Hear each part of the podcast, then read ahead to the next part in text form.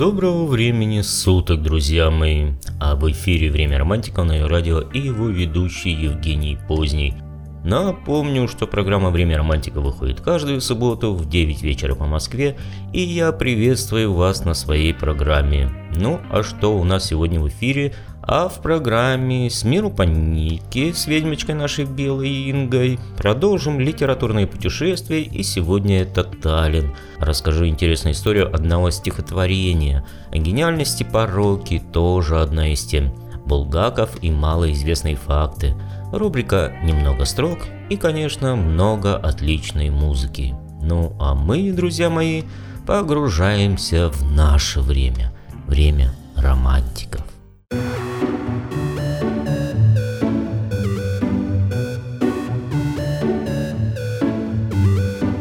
J'ai retrouvé le sourire quand j'ai vu le bout du tunnel où nous mènera ce jeu du mal et de la femelle. On était tellement complices, on a brisé nos complexes pour te faire comprendre. T'avais juste à lever le cil. T'avais juste à lever le cil. J'étais prêt à graver ton image à l'encre noire sous mes paupières afin de te voir, même dans un sommeil éternel. Même dans un sommeil éternel. Même dans un sommeil éternel.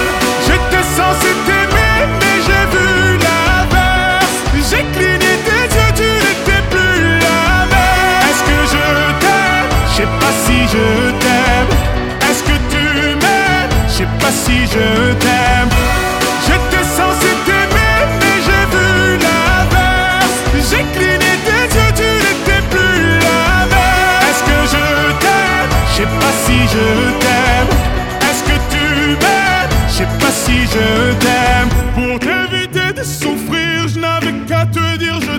Ça m'a fait mal de te faire mal, je n'ai jamais autant souffert.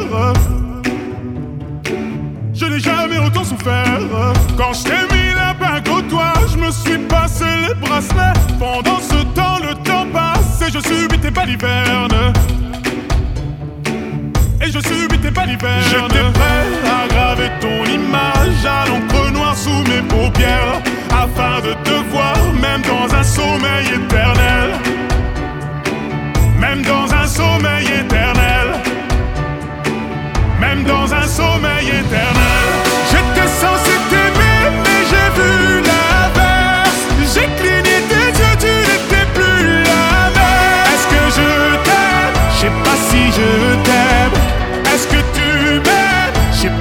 Je t'aime. J'étais censé t'aimer, mais j'ai vu l'inverse. J'ai cligné tes yeux, tu n'étais plus la même. Est-ce que je t'aime? Je sais pas si je t'aime. Est-ce que tu m'aimes? Je sais pas si je t'aime.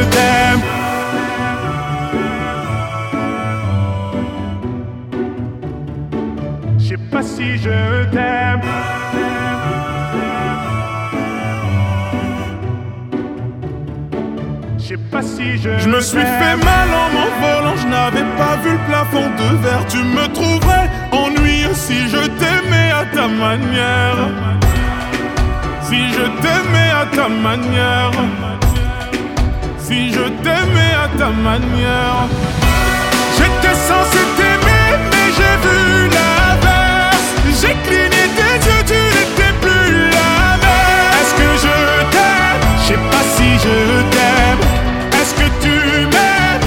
Si je t'aime.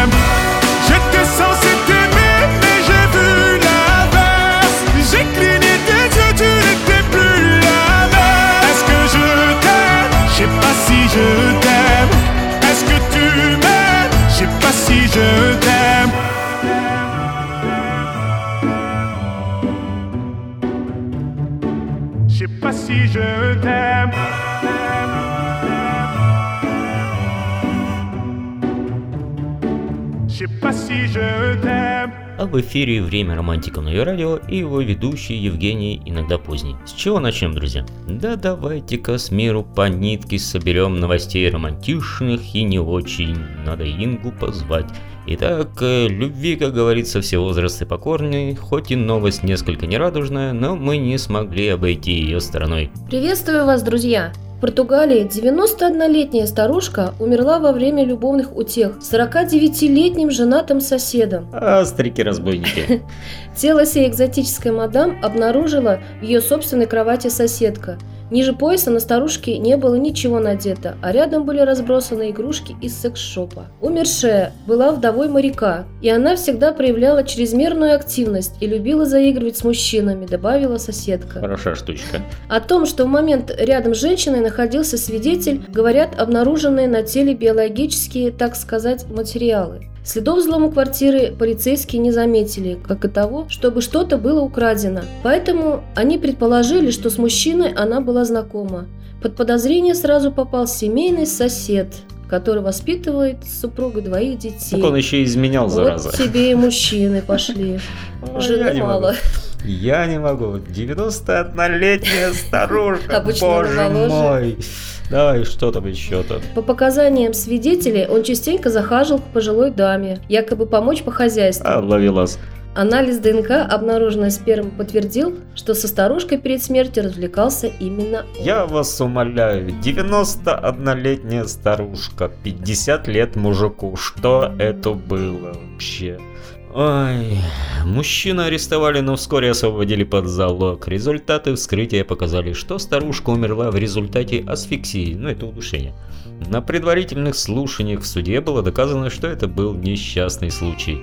О боже мой, но любви покорны не только все возрасты, но и, пожалуй, все виды, и это доказывает следующая новость. Американский турист попал в неловкое положение после того, как попытался сфотографироваться с австралийским Эму, сообщает The Daily Mail. Двое американских туристов повстречали Эму, который, видимо, подыскивал себе партнера для спаривания. Огромная птица начала кружить около одного из них, после чего совершила несколько попыток пристроиться между бедер парня с целью спариться с ним.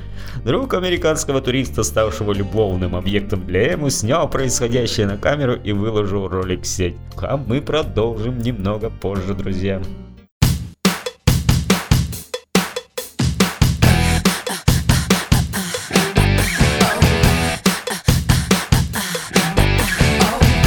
Check out, going out on a late night. Looking tight, feeling nice, it's a cockfight.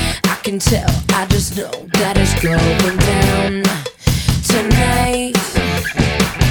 At the door, we don't wait, cause we know them. At the bar, six shots just beginning. That's when Dick hit put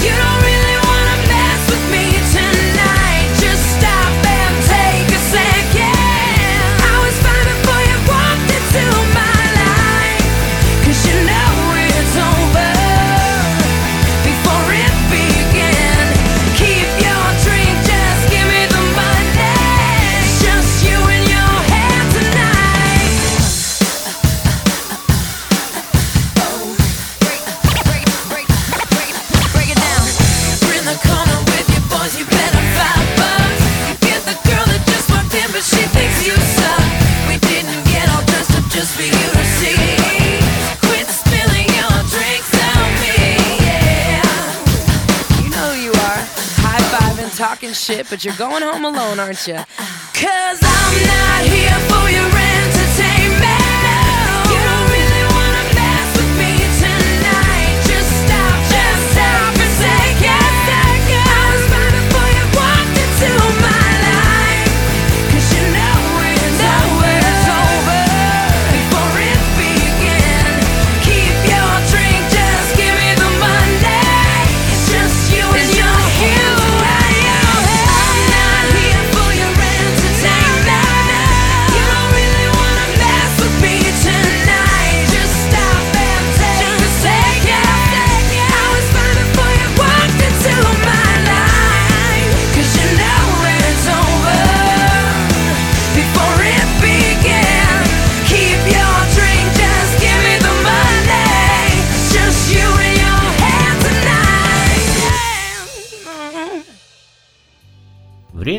Романтика на радио и наша новостная рубрика с мира по нитке с Ингой. Что-то измельчали совсем мужики в наше время, однако. Примером тому следующая новость, друзья. В перерыве футбольного матча девушка пригласила своего парня на поле и сделала предложение руки и сердца. Она в присутствии нескольких тысяч зрителей призналась молодому человеку в любви, после чего встала на колено и предложила ему жениться на ней. Такие романтические происшествия уже давно стали обыденными для болельщиков. Но в этот раз все пошло не так. Молодой человек был обескуражен таким поступком и явно не готов к серьезным шагам, поэтому не нашел ничего более лучшего, чем сбежать. Я вас умоляю. Вот Нет, да. ну что такое? Ну вообще, что за мужики пошли? Во-первых, почему тебе девушки делают предложение? Во-вторых, ну, я не знаю. Сказано, не готов к серьезным Не готов? шагам. Ну, не знаю.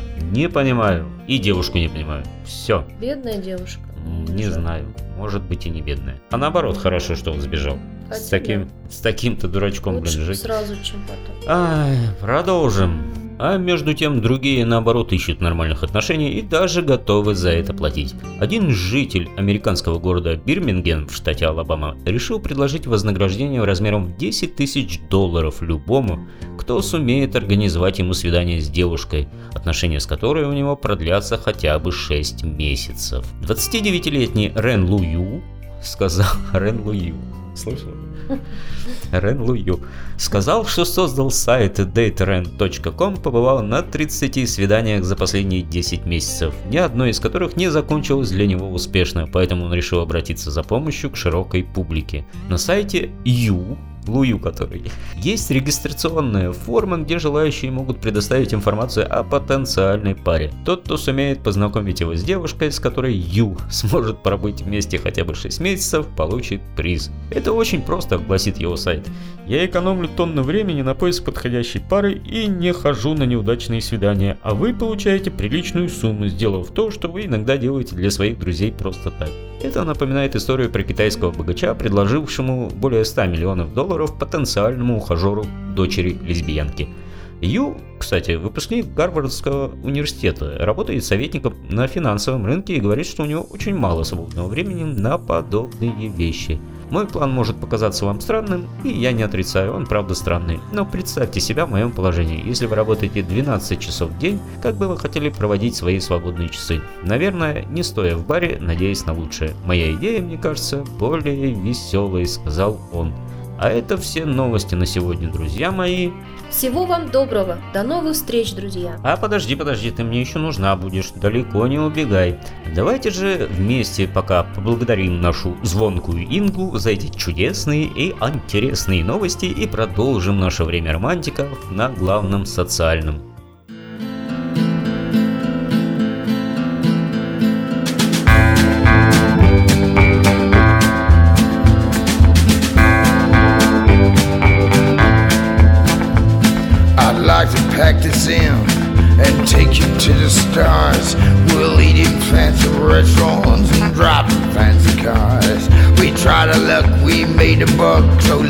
Have some fun. Oh yes, my love. But first, just this last one. We stood on the cliffs on a starless night. I held your hand in mine. So stand by me with all your heart. I need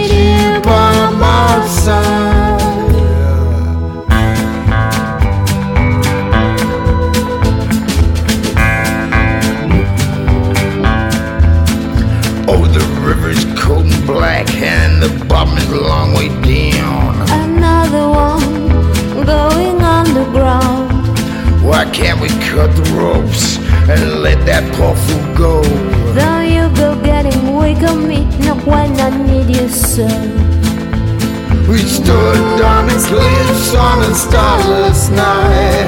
I held your hand in mine. So stand by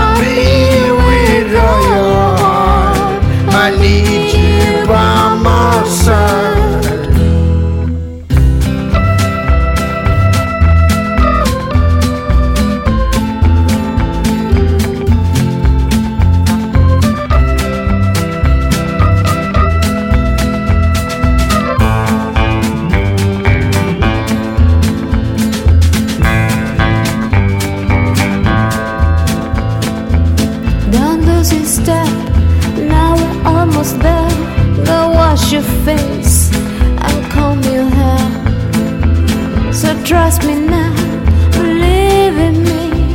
Forevermore, you love you have pledged to me. We stood on the cliffs on a starless night. I held your hand in mine. So stand by me with all your heart. I need you by my side. We'll stay home and call this day our own. Listen to a record and watch the candle burn. I'm feeling kinda drowsy, there's blood on the floor. And when I'm gone, you still will have my love forevermore. My love forevermore.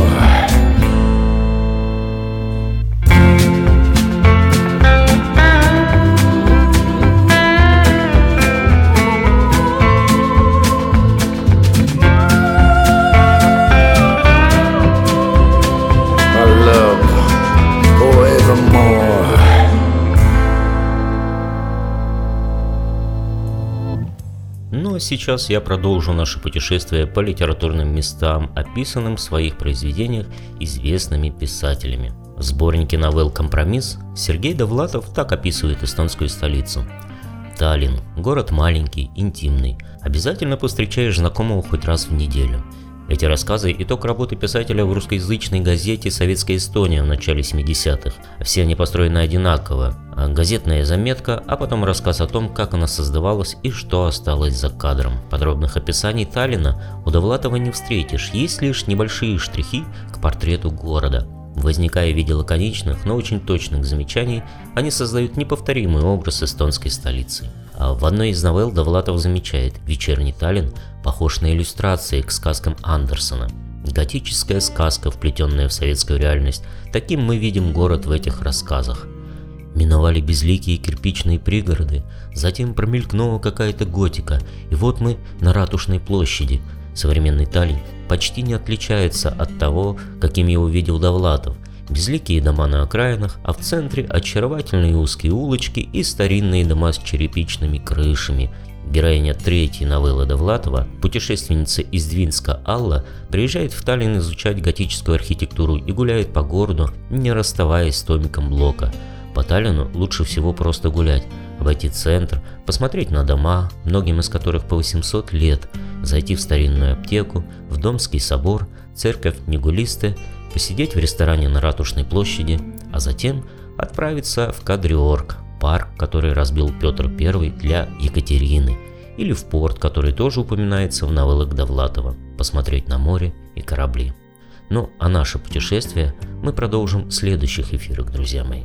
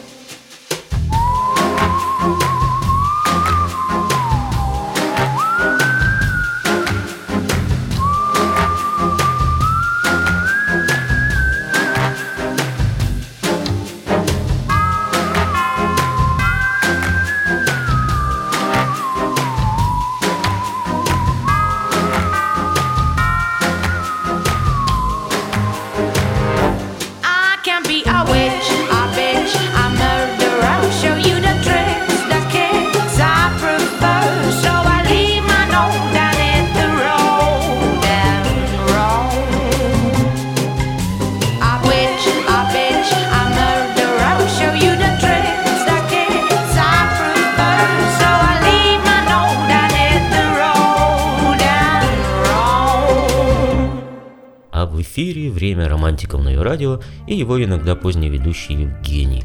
Мало найдется людей, которым не знакомы строки из стихотворения «С любимыми не расставайтесь». Особенно после выхода фильма нашего замечательного, ушедшего недавно от нас Ильдара Александровича Рязанова «Ирония судьбы» или «С легким паром». На самом деле стихотворение называется иначе – «Баллада о прокуренном вагоне», и автором ее является Александр Кочетков. В течение творческой жизни у большинства поэтов зарождаются строки, которые становятся апофеозом, и таковыми для Александра Кочеткова стали строки из баллады о прокуренном вагоне. Это стихотворение имеет интересную историю создания, которую рассказала в своих записях жена поэта Нина Григорьевна Прозрителева – Лето 1932 года супруги провели у родственников, и Александр Кочетков должен был уехать раньше жены. Билет был куплен до станции Кавказской, после чего нужно было пересесть на поезд Сочи-Москва. По воспоминаниям Нины Григорьевны, супруги никак не могли расстаться, и уже во время посадки, когда проводник попросил провожающих покинуть поезд, Нина Григорьевна в буквальном смысле вызволила мужа из вагона. Было решено сдать билет и отложить отъезд на три дня. По истечении трех дней Кочетков уехал и, прибыв в Москву, обнаружил, что друзья уже считали его погибшим в крушении, которое произошло с поездом Сочи-Москва. Получилось, что те три дня отсрочки спасли поэта от неминуемой гибели. В первом же письме от мужа, которое получила Нина Григорьевна, было стихотворение «Баллада о прокуренном вагоне». Все произошедшее заставило поэта задуматься о роли случайности в жизни человека и о великой силе любви, способной уберечь человека от трагических перипетий судьбы. Несмотря на то, что стихотворение было написано в 1932 году, напечатано оно было лишь спустя 34 года в сборнике «День поэзии». Однако, еще до опубликования эти проникновенные строки никого не оставили равнодушными и передавались буквально из уст уста, как и сама история его создания. После выхода в свет стихотворение «Баллада о прокуренном вагоне» стало включаться в многочисленные сборники стихов, как одно из лучших лирических произведений того времени. Александр Кочетков написал много замечательных стихов, но он так и остался в памяти благодаря своей балладе. Прошел не один десяток лет со дня написания баллады, а строчки из этого стихотворения продолжают оставаться гимном всех влюбленных. И в любых жизненных перипетиях самое главное – это всегда следовать наказу поэта. С любимыми не расставайтесь. И тогда отступит даже неизбежное. Ну а мы продолжим наше время романтиков, друзья мои.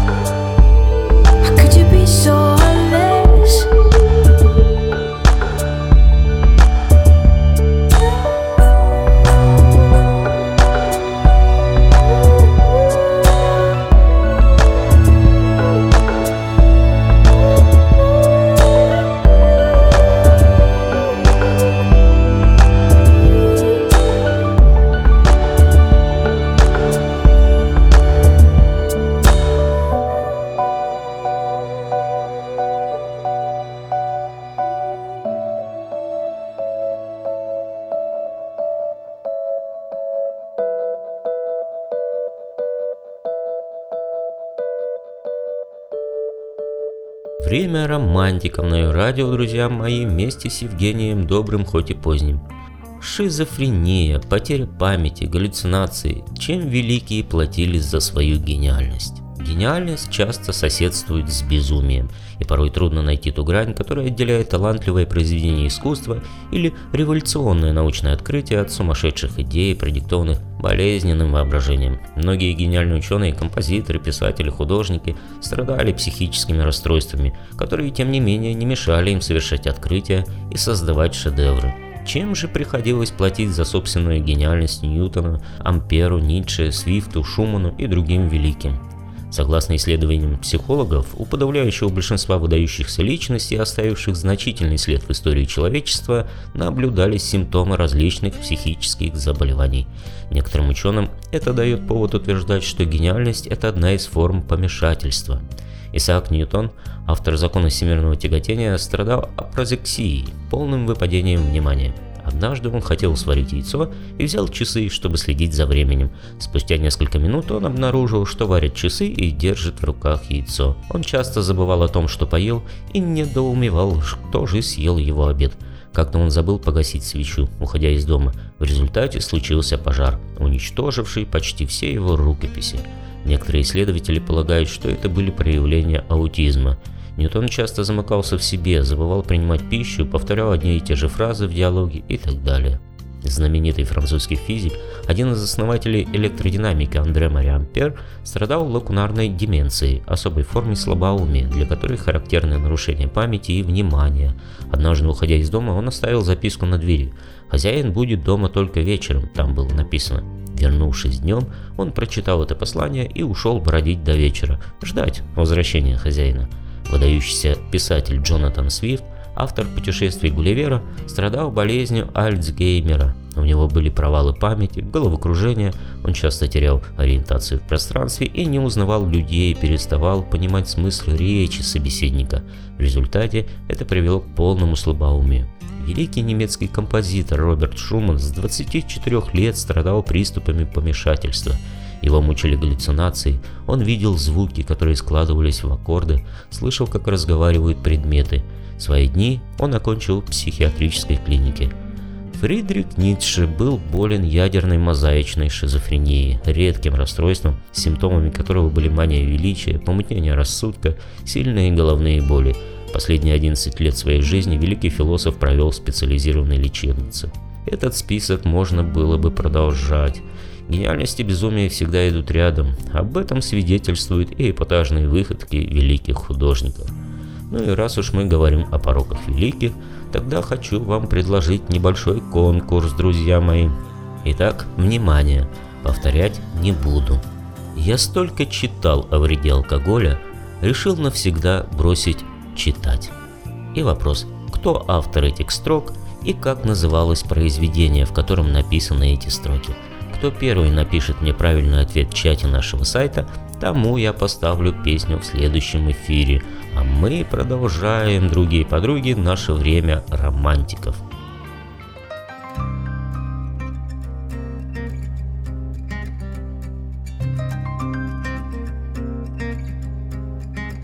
Je voudrais passer mes lèvres sur tes blessures, faire courir mes rêves sur tes fêlures, donner du poids à tout ce vent qui malmène au cœur battant.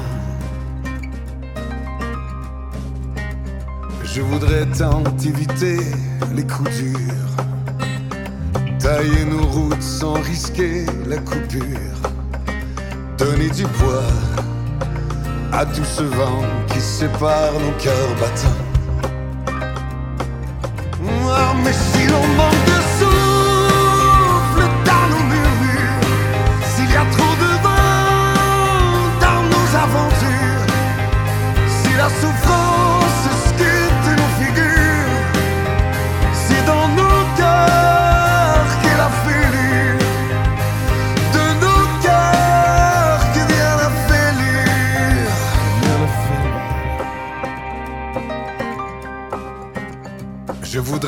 Passer mes jours dans tes pliures, être ton horizon, ta ligne pure, donner du poids à tout ce vent qui malmène cœurs battants. Si on n'a fait qu'agrandir nos fêlures, et si tant d'amour se casse la figure, faut pas que ce soit pour du vent qu'on s'est dit d'important. Mais si l'on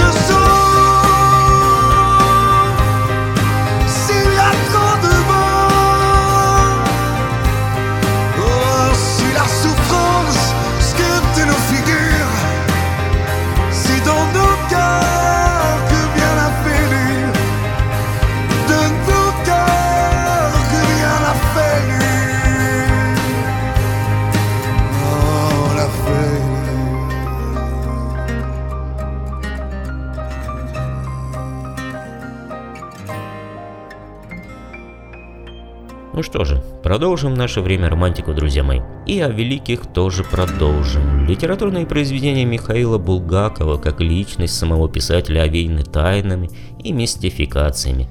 И расскажу сейчас немного о неизвестных фактах биографии Булгакова.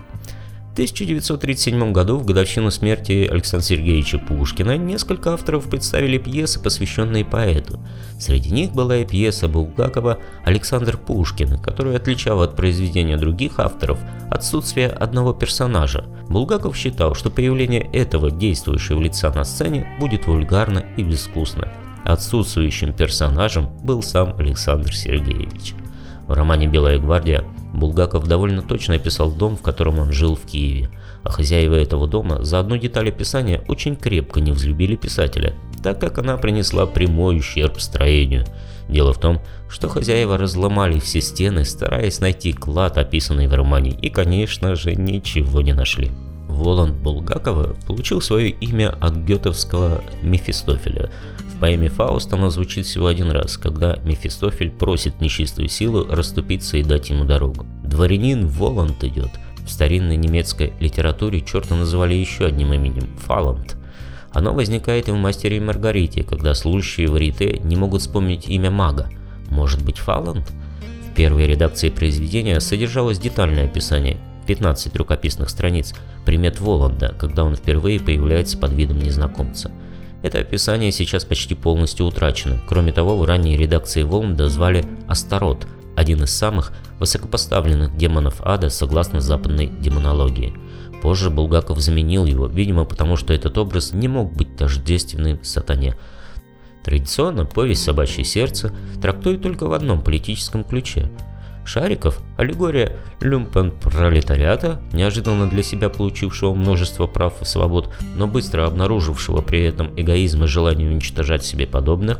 Однако есть и другая интерпретация, будто бы эта повесть была политической сатирой на руководство государства середины 20-х годов. В частности, это Шариков Чугункин, это Сталин. У обоих железная вторая фамилия. Профессор Преображенский – это Ленин, преобразивший страну. Его ассистент, доктор Барменталь, постоянно конфликтующий с Шариковым, это Троцкий, Бранштейн, Швондер, Каменев, ассистент Зина Зиновьев, Дарья Дзержинский и так далее. У знаменитого помощника Воланда существовал реальный прототип, только в жизни он был вовсе не котом, а собакой, черным псом Михаила Афанасьевича по кличке Бегемот. Собака эта была очень умна. Однажды, когда Булгаков праздновал со своей женой Новый год, После боя курантов его собака пролаяла 12 раз, хотя ее никто этому не учил. Ну а мы продолжаем время романтиков на главном социальном.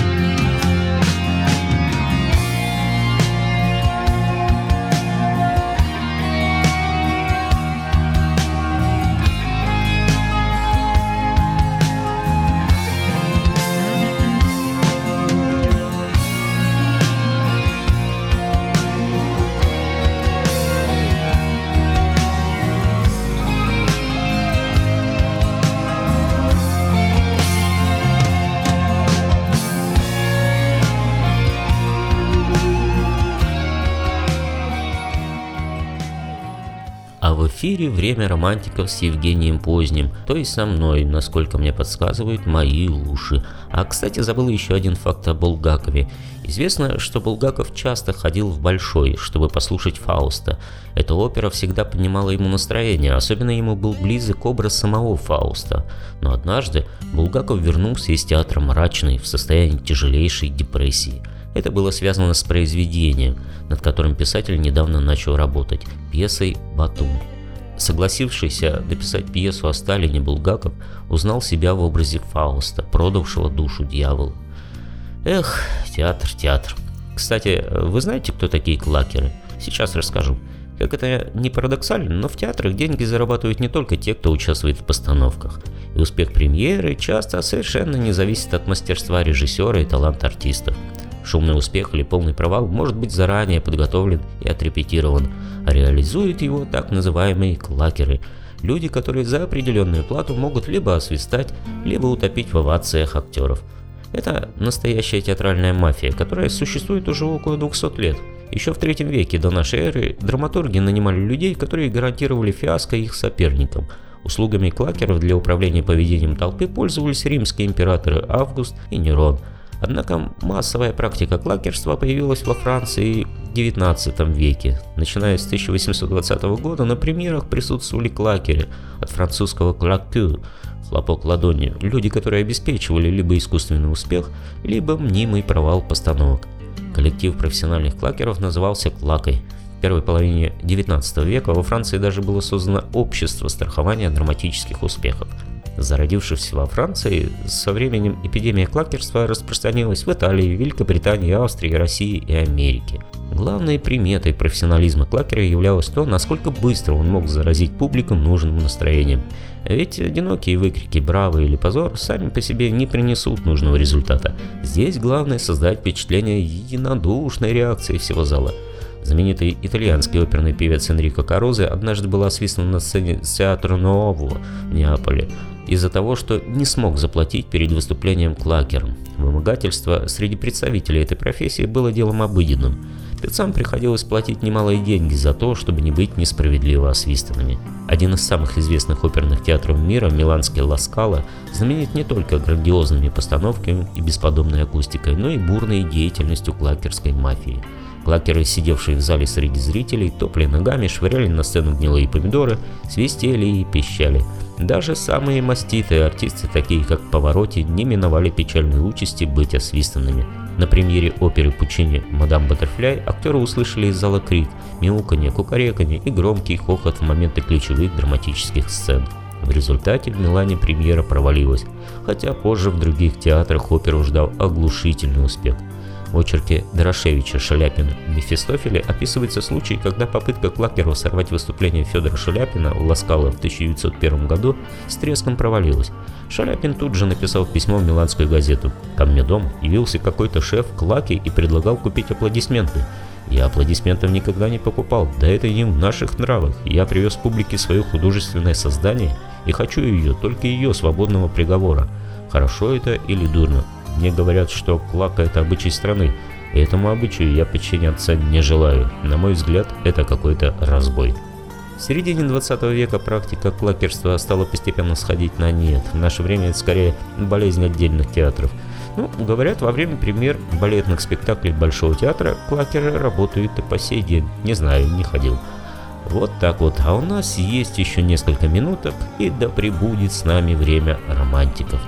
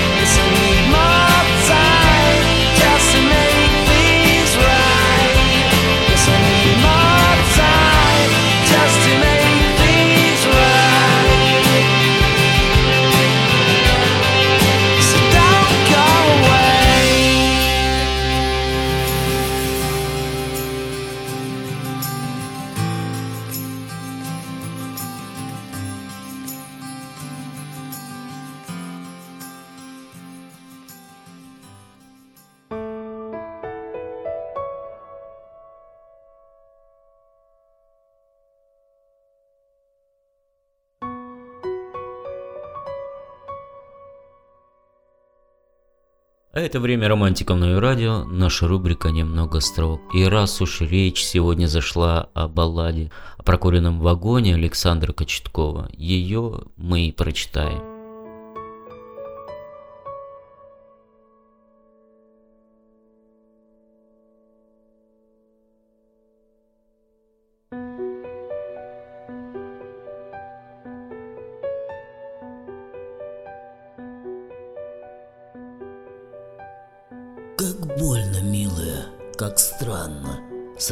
Земле, сплетясь ветвями, Как больно, милая, как странно Раздваиваться под пилой.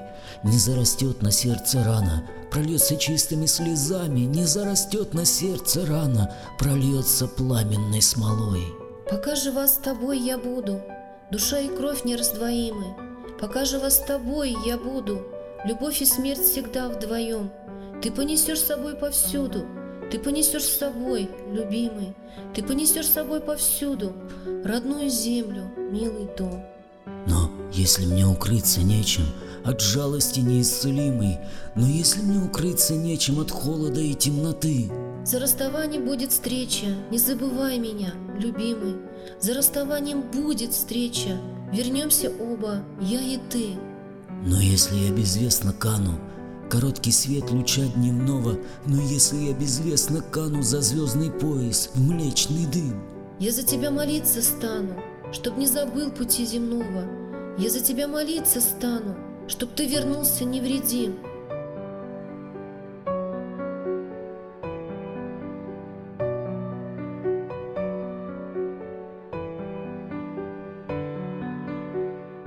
Трясясь в прокуренном вагоне, он стал бездомным и смиренным. Трясясь в прокуренном вагоне, он полуплакал, полуспал, когда состав на скользком склоне вдруг изогнулся страшным креном. Когда состав на скользком склоне от рельс колеса оторвал. Нечеловеческая сила в одной давильне всех калеча, Нечеловеческая сила земное сбросила с земли И никого не защитила вдали обещанная встреча, И никого не защитила рука, зовущая вдали. С любимыми не расставайтесь, с любимыми не расставайтесь. С любимыми не расставайтесь, всей кровью прорастайте в них. И каждый раз навек прощайтесь, и каждый раз навек прощайтесь. И каждый раз навек прощайтесь, когда уходите на миг.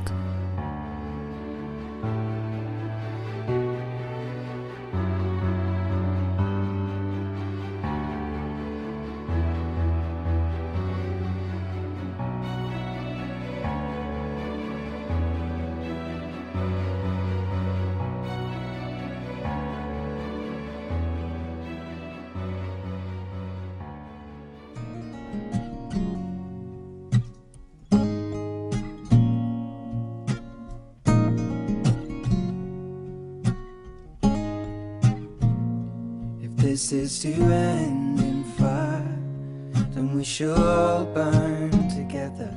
Watch the flames climb high into the night, calling out, Father, oh, stand by and we will watch the flames burn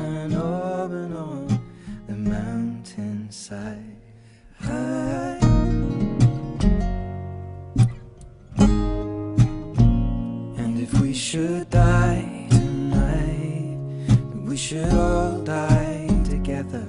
Raise a glass of wine for the last time. Calling out, Father, oh, prepare as we will watch the flames burn up and on the mountainside. Desolation comes upon the sky. Now I see fire inside the mountain. I see fire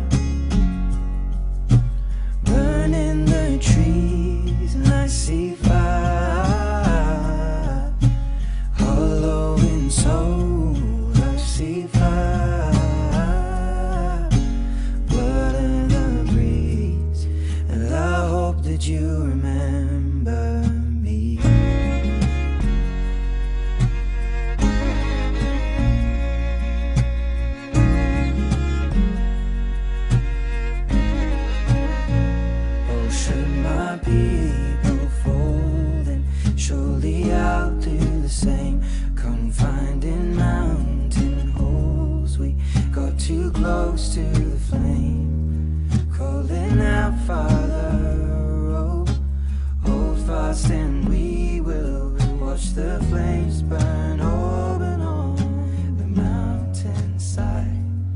Desolation comes upon the sky, and I see fire inside the mountain. I see fire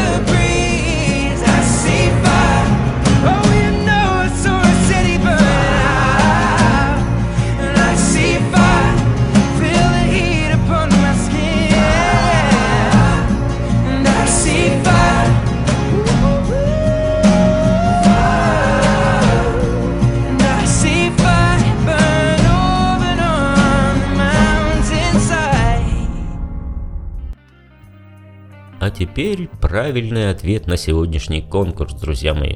А прочтите Гордина, Щеголева, Савловскую, воспоминания Керн и какую-нибудь популярную брошюру о вреде алкоголя. Знаете, я столько читал о вреде алкоголя, решил навсегда бросить читать. С вами невозможно разговаривать. Произведение называется «Заповедник». Заповедник – поезд Сергея Довлатова. В центре сюжета ленинградский интеллигент Борис Боб Алиханов, устраивающийся на летнюю работу экскурсоводом в Пушкинский музей Михайловском. Как и в большинстве произведений Довлатова, прототипом главного персонажа является сам автор, работающий в Пушкинском музее в 1976-77 годах. В качестве другого вероятного прототипа называют Иосифа Бродского, пытавшегося устроиться в Михайловской библиотекарем. Ну вот и подошла к концу наша программа романтики. Рад, что вы снова были со мной. Рад, конечно, и моим новым слушателям, и, естественно, подпольщикам и партизанам, которые тоже слушают, но не светятся. И жду вас на следующих своих эфирах. Ну и по традиции, конечно, блюз. Добра, тепла, радости. И, конечно, любви, друзья мои. До новых встреч.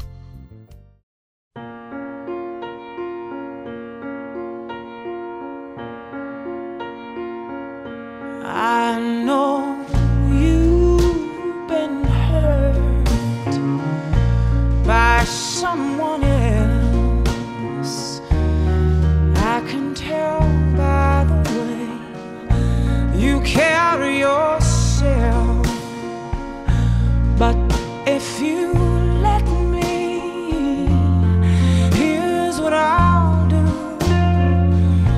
I'll take care of you. I, I loved and lost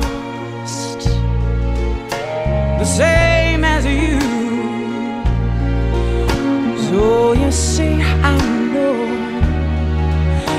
Just what you've been through. And if you let me, here's what I'll do. Oh, I just got to take care